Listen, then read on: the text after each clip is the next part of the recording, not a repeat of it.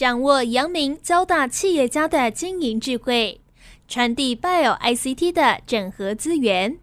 帮您找出成功者的制胜之道。阳明交大帮帮忙，要帮大家的忙。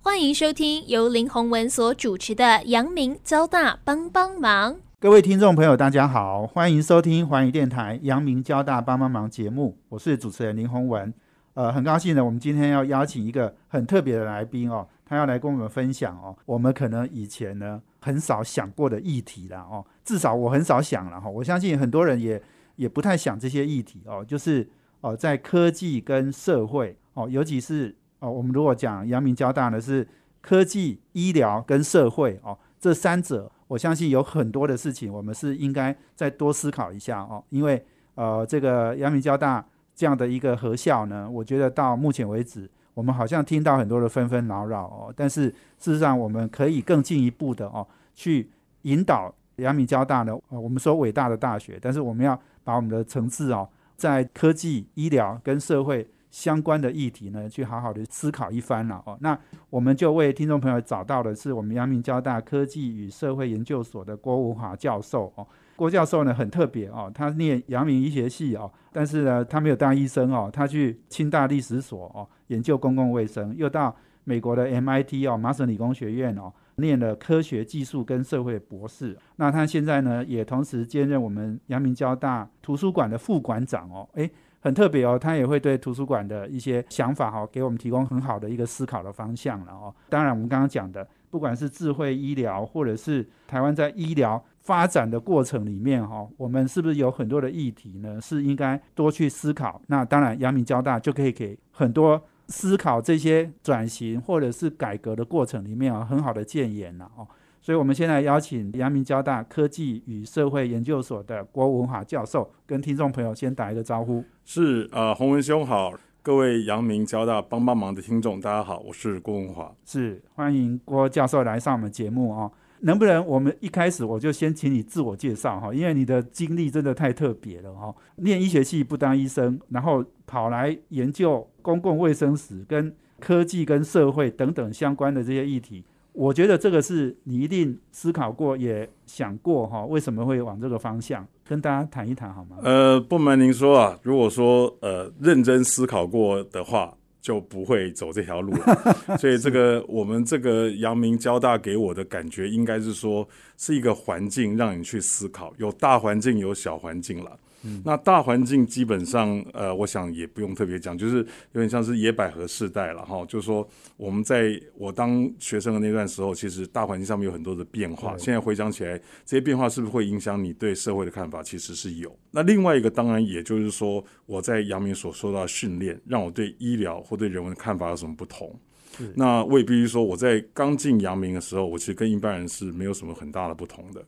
可是慢慢在阳明的读书过程里面，导致发现到一个事情，就是说有些阳明的人会觉得说，诶，我既然都读得这么好，我希望能够在人文社会上面多了解，所以他们有个习惯，想要去台大听课，去政大听课，这种人文性的学校听课，把人文跟医疗这样子一起学，就会有一种变化。那我那个时候比较不同，我那时候其实比较少跑到这些学校去，反而是看一些书，想一些事，而那些事基本上也不是特别人文的事，有时候就是还蛮医疗的事情。因为我发现医疗本身就有一些社会性的因素，那这也让我的不同其实跟一般人想的不同没有那么不同。就是说，很多人觉得说我后来去念了历史，基本上是好像呃就是往人文这边偏，那医疗已经没有在做。可是我一直都认为说我在做医疗的事，所以说这我也跟一般的人在学人文不一样。那这刚刚你也提到，就是我在呃清华大学的时候，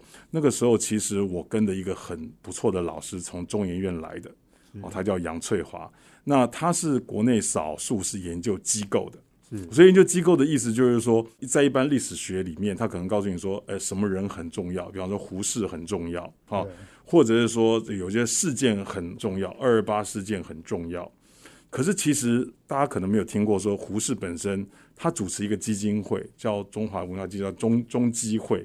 这个基金会本身大家就很少提它，为什么？因为这个组织很难去让它写的很有趣。可是这位杨翠华老师在这方面是非常的独到的专家，那我后来就用这个想法去回想我的医疗是什么，就说医疗当然讲医病关系，讲名医，好讲哪些医生很重要，我想大家都没有问题。可是其实作为一个就是以偏乡医疗或者是以医疗网概念为出发的学校，我想的是说，这么多好的医生，为什么没有办法造就出来好的公共卫生？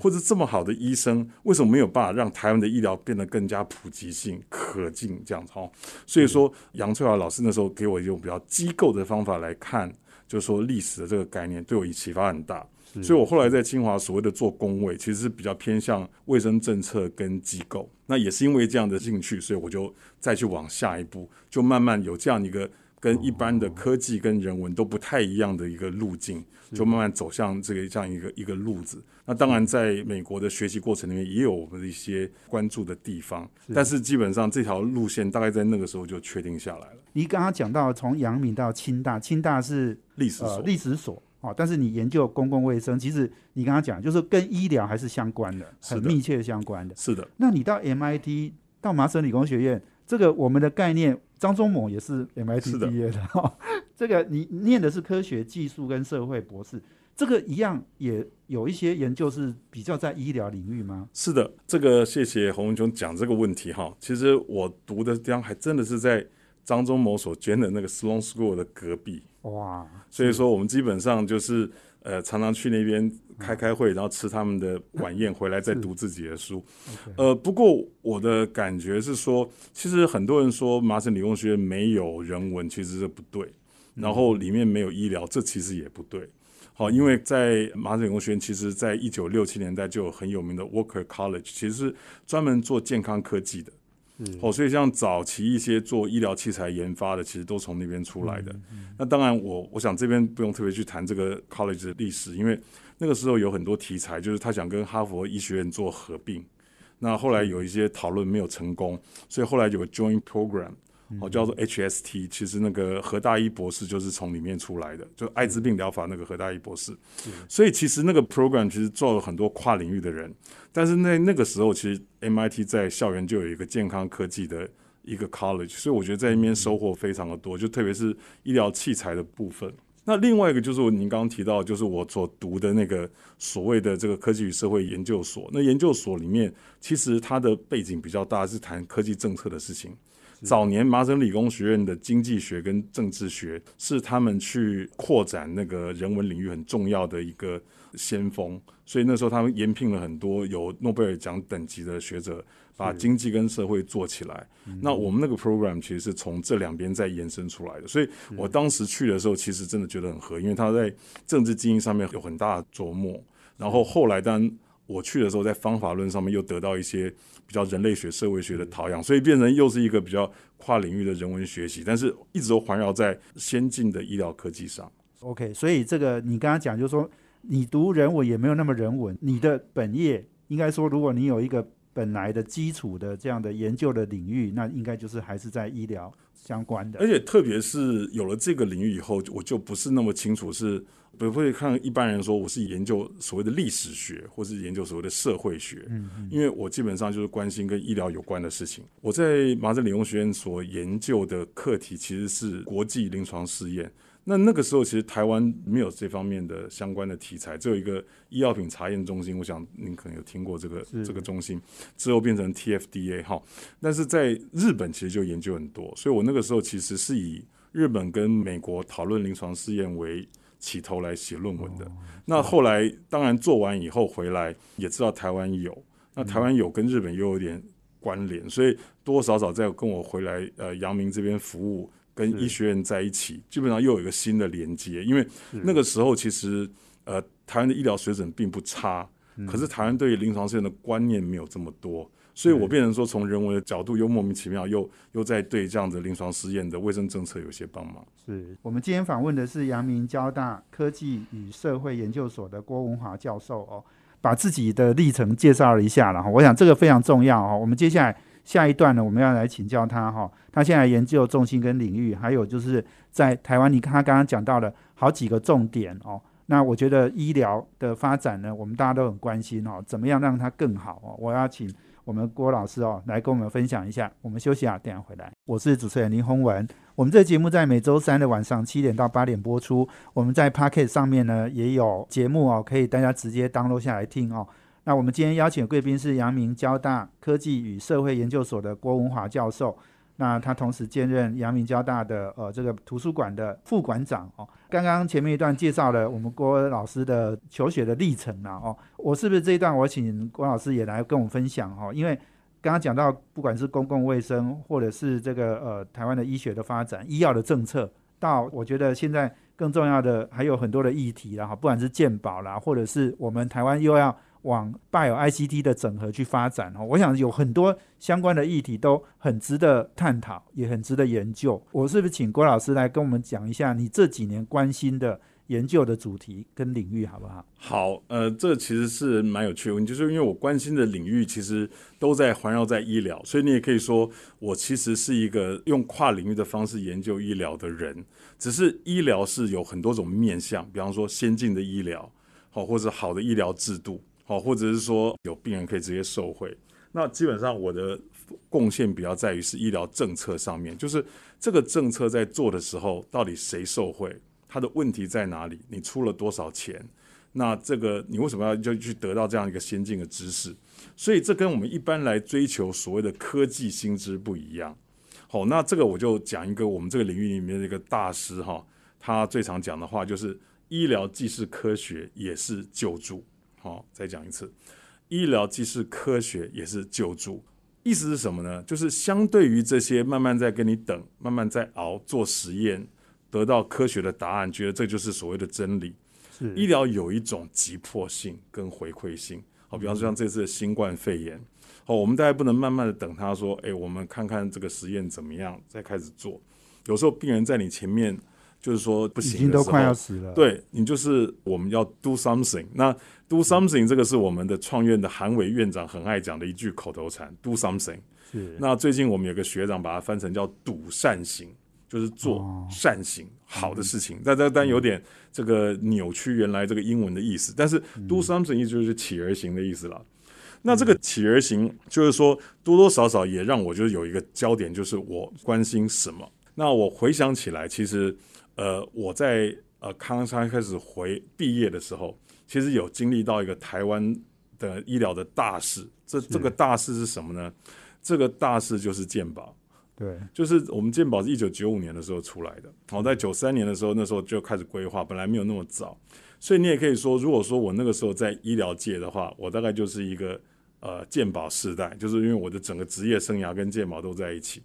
那我后来开始去体会到这个事情，觉得说我要去做什么事，do something，其实就是回过来想说，我原来关心的题目其实都跟鉴宝有点关联。是。那比方说，我刚回来的时候，我刚有跟您报告过，说我之前是研究日本跟美国的临床试验嘛。那回来当然就很很出来去关心台湾的新药试验，好怎么做，好或者大家怎么去谈新药。那这个谈新药面多多少少就牵扯到一些呃比较大的计划，比如像像呃基因体国家计划啊，或是呃生技新药国家引计划，这些东西大概都是我们那个时候特别谈到。可是那个时候，其实我在做博士论文的时候是比较少看到这个事情。那另外一方面，当然也是从日本啊、台湾、韩国出发，会有一些比较跨国性的临床试验。所以大概我的早早期的研研究就跟这个西西药了，就是。觉得就 biomedical 的药是有关的，哈，相关的事情。但是做的题目通常都是说，为什么当地的政府愿意这样做？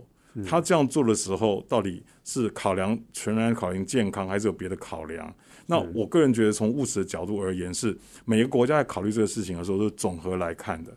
就是说，你大概经过我们这个领域训练的人，大概不会很天真的告诉你说，我要百分之百的安安全，百分之百没有风险，百分之百没有什么。它就会是一个比较务实的 approach，就是在这里面有多少人会受影响，影响原因是什么，有个 CP 值在那边哈。对。那后来我用这个概念去思考，就是说，如果说呃我们的临床试验的规则是国外的人帮我们定的，对。那我们自己的规则我们可以自己定吧？那所以我后来就把焦点呃就是关又投回到我所谓的传统医疗，所以东亚传统医疗了，比方说中医了哈，日本汉方医或是韩国自己宣称的传统医疗。还有藏医、蒙医了哈，那这些传统医疗，坦白说，在西方的角度而言，都是所谓的非西方医疗，也就是另类疗法、补充疗法。可这些疗法基本上在台湾有时候会有比较正式的地位，比如像中医，所以它就变成是一个比较法规性的问题，就是中医如果透过某一种大家认定的法规走出国际的一条路，那这个部分我也做了一些研究，但这也是卫生政策，但这卫生政策就是我们公共卫生在讲的国际卫生。好，那大家可能很难想说国际卫生的例子是什么，我举个例子好了哈，比方说我们有几个非洲的邦交国。可是这非洲邦交国有没有可能，就是说去利用我们的传统医疗去做一些服务呢？其实理论上是可以的，但是实际上我们因为在把外交跟医疗分得很开，所以你不会想说医疗的帮忙可以用通传统医疗，你可能会觉得说我就是派卫生的服务队去那边处理呃疟疾传染病，是。可是你不会想到说传统医疗也许可以帮忙他们，因为成本没有很高，是。但是其实别的国家可能会这样做。对，就是透过外交关系去做这个事情。那为什么要透过外交关系？是因为呃，传统医疗基本上不是每个国家都认可，是。所以说你有外交的一个关联以后，你在那边基本上做这个比较能够被当地政府认同某种程度的认可。那你说当地政府为什么不会去跟你吵所谓的安全性、有效性？这些我就我刚刚讲的，就是说，呃，医疗其实是个救助，并不是纯然的科学。哈，是那这我也做了一些。那后来，哦，最近这几年其实又再回到一个比较本土性的卫生政策，就是是所谓的长照或是临终关怀类似这样的事情。那这个其实老实说大家都关心，方法也很对。现在只是在于说，奇怪，为什么这种比较呃非物质性、超越爱的行为，为什么就推的不是很顺？那这就又回到我这个毕业的时候的一个，我刚刚讲到这个世代的问题。刚刚有跟你们报告说，其实我后来回想一下，我是一个纯然健保世代的人，就是我的医疗的 career 跟我的这个健保是在一起的。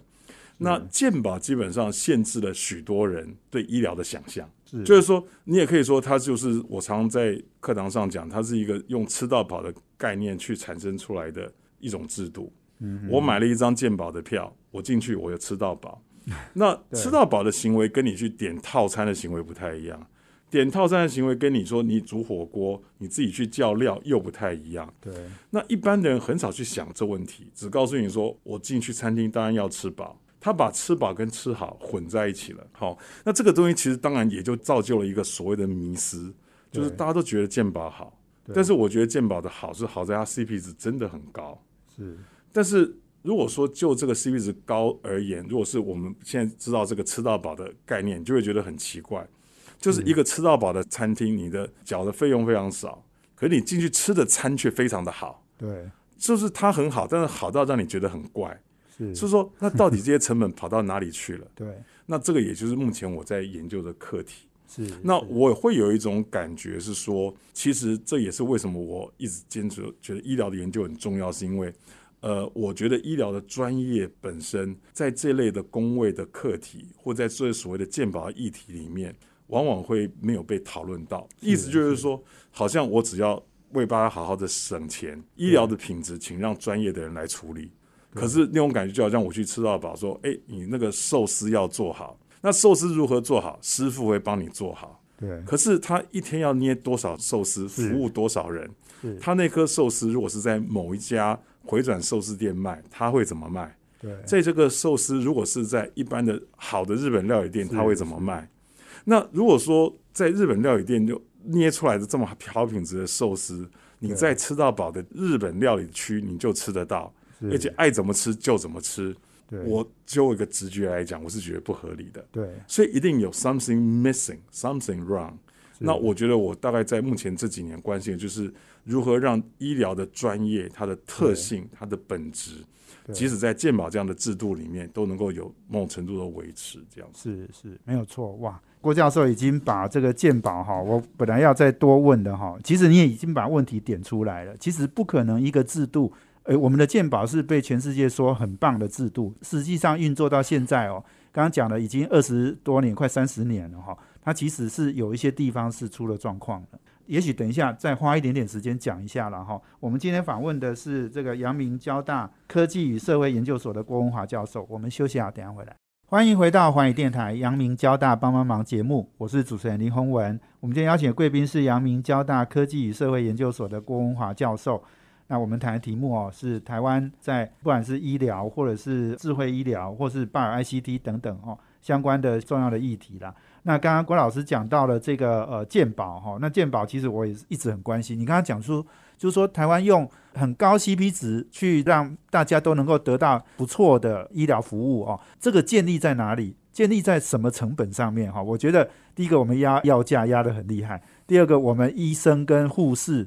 很辛苦，然后大家其实满意度很低了哈。这使用者的满意度很高，可是那个提供服务的人满意度很低。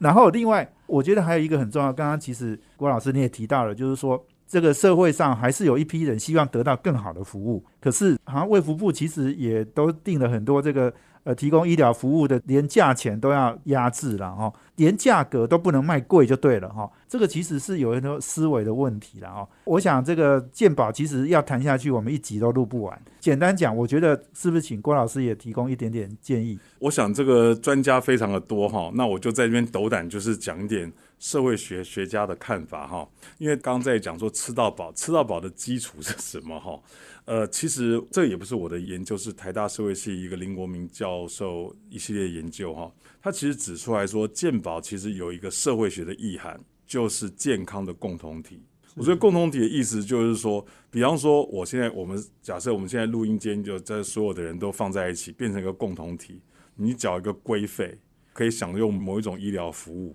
那享用服务基本上就有概念是说，那个服务基本上是钱是从你身上出来的。台湾健保的有趣点是说，当年在一九九几年在规划的时候，它其实就是强迫台湾变成一种健康的共同体。而这健康共同体多多少少是把既有的，我所谓既有的，就是说原来的公劳保、农保这些保险的涵盖的范围，跟它健康的给付的范围都不一样。透过健保之后，在健康这一块拉到一样，这个从既有的系统里面拉到一致，基本上是很多。国家去建立健保之后常用的方法，就是它不会创造一套新的啦，他从既有的保险制度里面去抽高拉起过来。但是这个东西能够做得到的原因，就是在政治上，我们有个想象是说，我们至少在健康上面，大家是一家人，是是一个共同体。嗯，那这共同体也就产生一个效应，就是说我常在讲，就叫社会的惯性。是，这个惯性的意思就是说。你可能比方说，像我刚在这个上一节节目有提到说，健康就健保是一种吃到饱，可是基本上你怎么样去常常用吃到饱这方法在吃饭，每个人其实是不太一样的。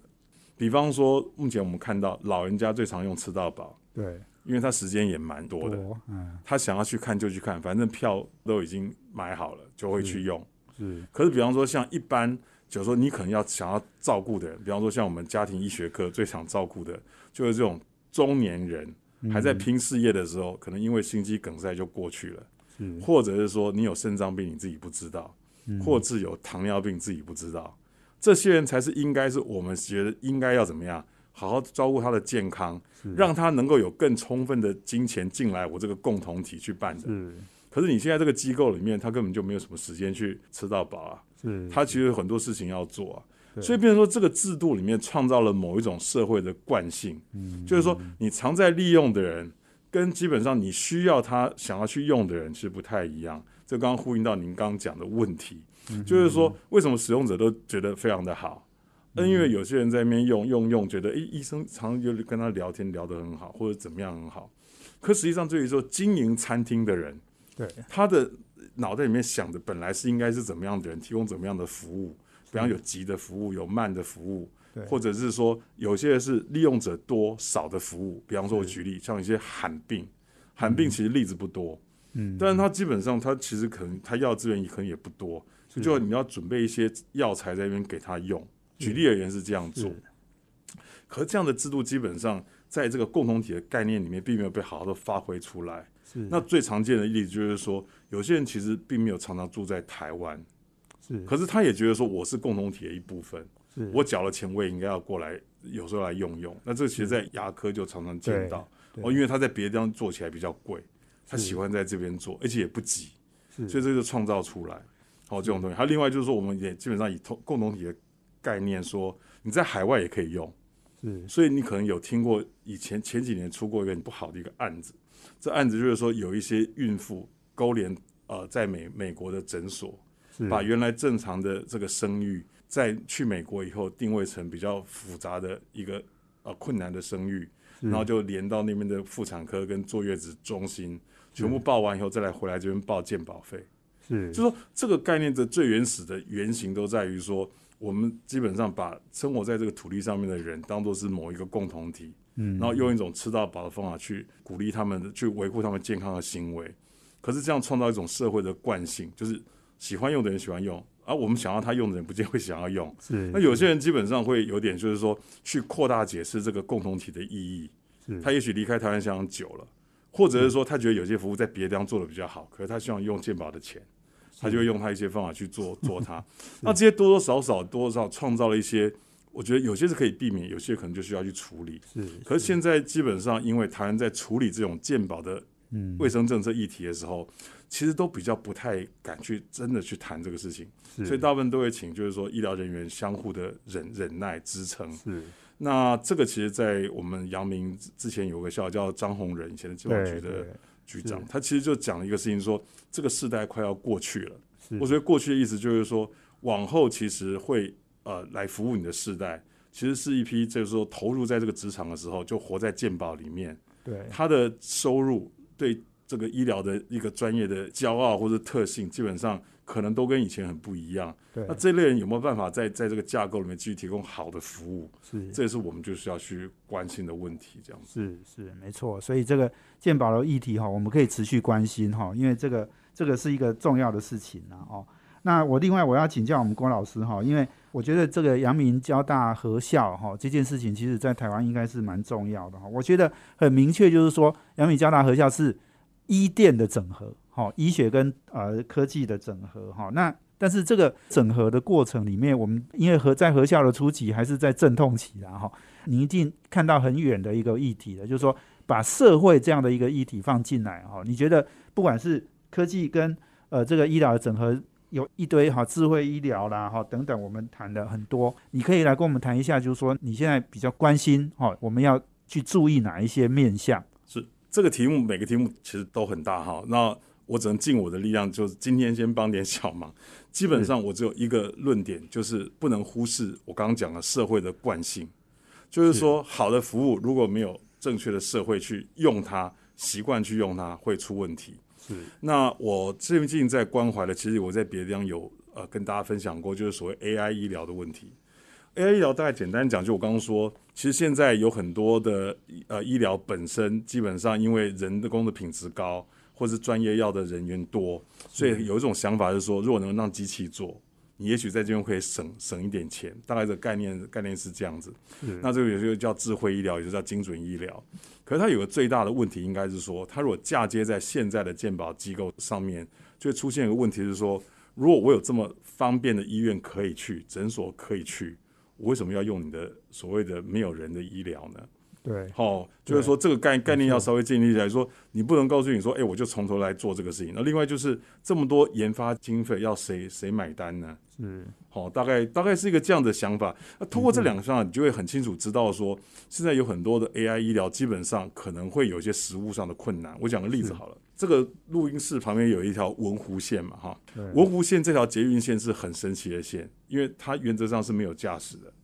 对它是一个很有趣的捷运线，就是说它以前是一个智慧的捷运，所以它里面是没有驾驶的。可后来因为机电的整合非常困难，因为以前也没有人做过，所以后来其实你现在去看文湖线，有时候上面还是会有一个人，就是负责看看它有没有出问题。可是基本上它没有什么特别功能，因为在中控室就可以做。对也就是说，如果你把它想成是没有人的东西，叫做智慧医疗。对可是你后来因为你有些困难，你没有办法整合那个系统，你最后还是得派人去。那最原始的问题就来了，在现在健保架构里面，如果说他薪水还是没有调的话，我有时候用人就可以取代智慧医疗，我为什么要发展智慧医疗？对所以这个部分就必须要去思考，就是所谓的社会的惯性，你必须要同时去面对。那这样医电的整合才会看得到比较落实的曙光。社会的惯性，我觉得，诶，我第一次听到这个说法哈。不过，我觉得这个的确是一个很重要的，我们要尊重，诶，我们使用者或是整个社会的这个习惯的氛围然后。那我们休息完了，再再回来，请阳明交大科技与社会研究所郭文华教授继续来跟我们分享。休息下，等下回来。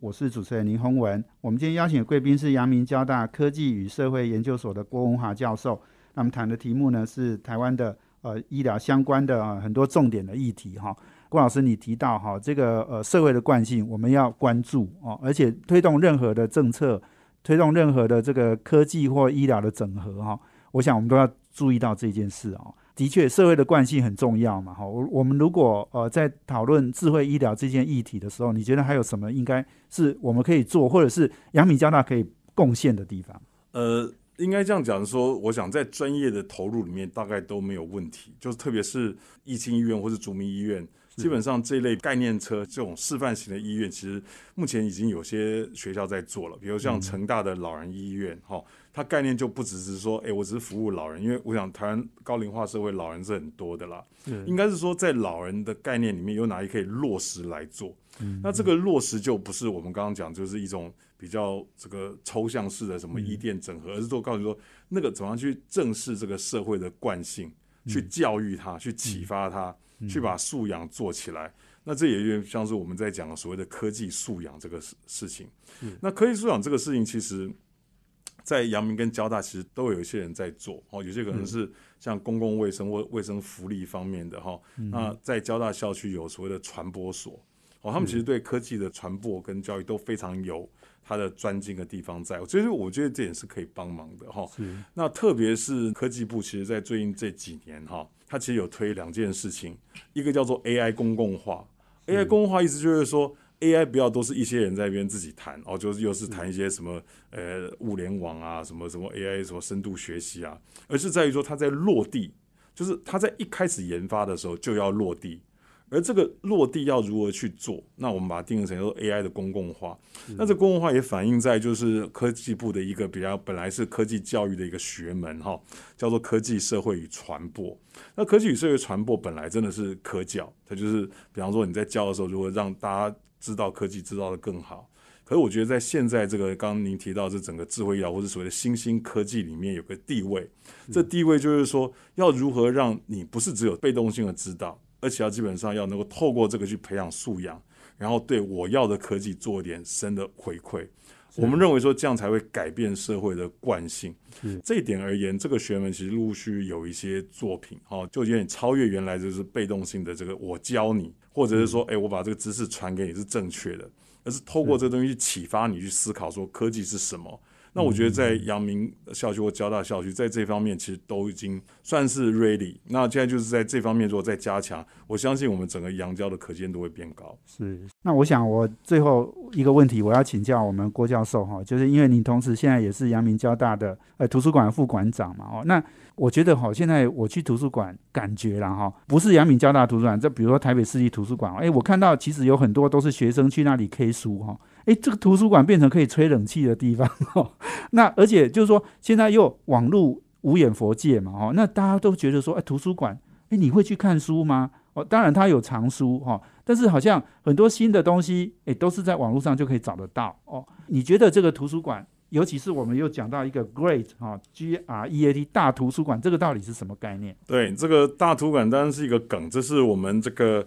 呃林琼校长在一束百货里面关于图书馆的一个期许了哈。那这 Great 当然是一个缩写哈，那主要基本上是以科技为中心，就是 T 哈为中心，在空间上，在这个只是提供的电子的内容哈。或者在所谓的服务哦，research 的服务上面，或者说甚至于在于说整个阳明跟交大校区文化上面的典藏机构典藏的部分，都同时提升，让图书馆从原来的知识的储存者，活用成为大学教育不可或缺的一环。所以这个大不是说我们东西多了哈，是等于是它功能变大。但整体来说，图书馆确实有一个困境，这个困境就是在于说使用者对于图书馆的期待。讲的是一回事，做是一回事。像刚我们说你提到，大家只用来当 K 钟嘛，哈，吹冷气的，这个当然也是个现实面，哈。比方说像这个 浩然图书馆的地下室，就我们有很很大的 K K 钟让大家念。我就然后阳明的宿舍里面到处都 K 钟，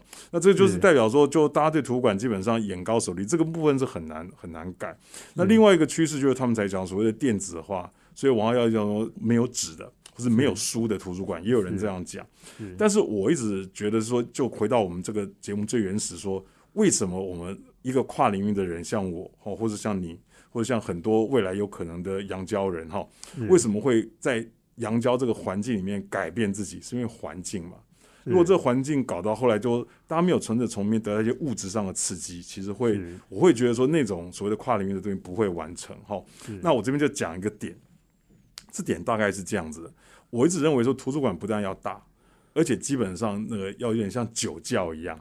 就说你的酒窖里面大概都不能只有新的酒，你要有一些。原来的原酒，有些种酒，有些要经过要要得到一点沉淀，慢慢把它的知识的那个醍醐味把它酿出来。那这点其实我会觉得说，有些学校天生有，我也祝福他。比如说像台大，好或者像成成大这类，就是说历史比较长的学校有。可是如果说你只是羡慕这些好的学校，没有开始酿属于杨娇自己的酒，百年以后你会后悔。所以我会觉得说，一束百货的概念里面就是跨越这个事情。我们知识要新，但是我们基本上要保留几些像女儿红这样的好好的知识，去把它精酿出来。那这个在我们黄明居馆长其实有提到，就是所谓的滋润的计划。这个计划其实很挺有趣的，因为他把原来光复校区的一些老的实验室，好，比如说吴崇宇前校长他的实验室相关的人事物，甚至仪器。去弄回来，那这弄回来以后，当然做多少，你可以去看到说原来的人是怎么去做实验的，怎么样去思考实验的过程，他的一些书信笔记本。那这些东西多少就不是因为只是 honor 这个吴崇宇老师这个实验室，